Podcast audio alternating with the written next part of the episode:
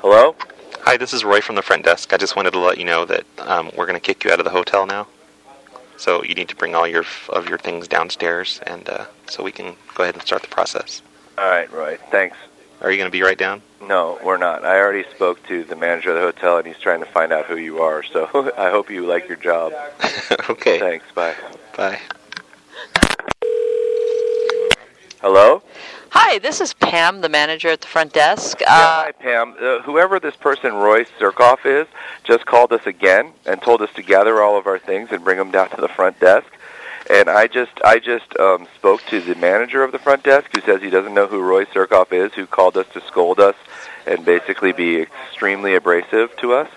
And I don't know if you have an employee, but if you have any kind of tracing system for your phone, someone keeps calling our room to be incredibly rude to your guests.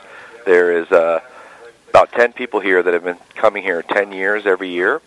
And we called the front desk because we had no pens in our room to see if we could have a few pens delivered.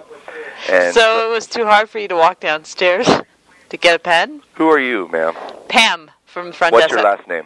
Um, Carter. Pam Carter, I'm going to call the manager of the front desk again, who's also already looking for Roy Sherkoff.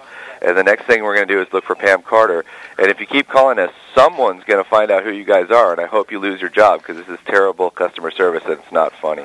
Well, you do sound like a gigantic Yeah, it's not, pussy. uh, Pam, it's not funny. I'm calling the front desk again. I'm going to find out the manager, and I'm going to hope they can find some kind of trace on the system to who you clowns are because it's not funny.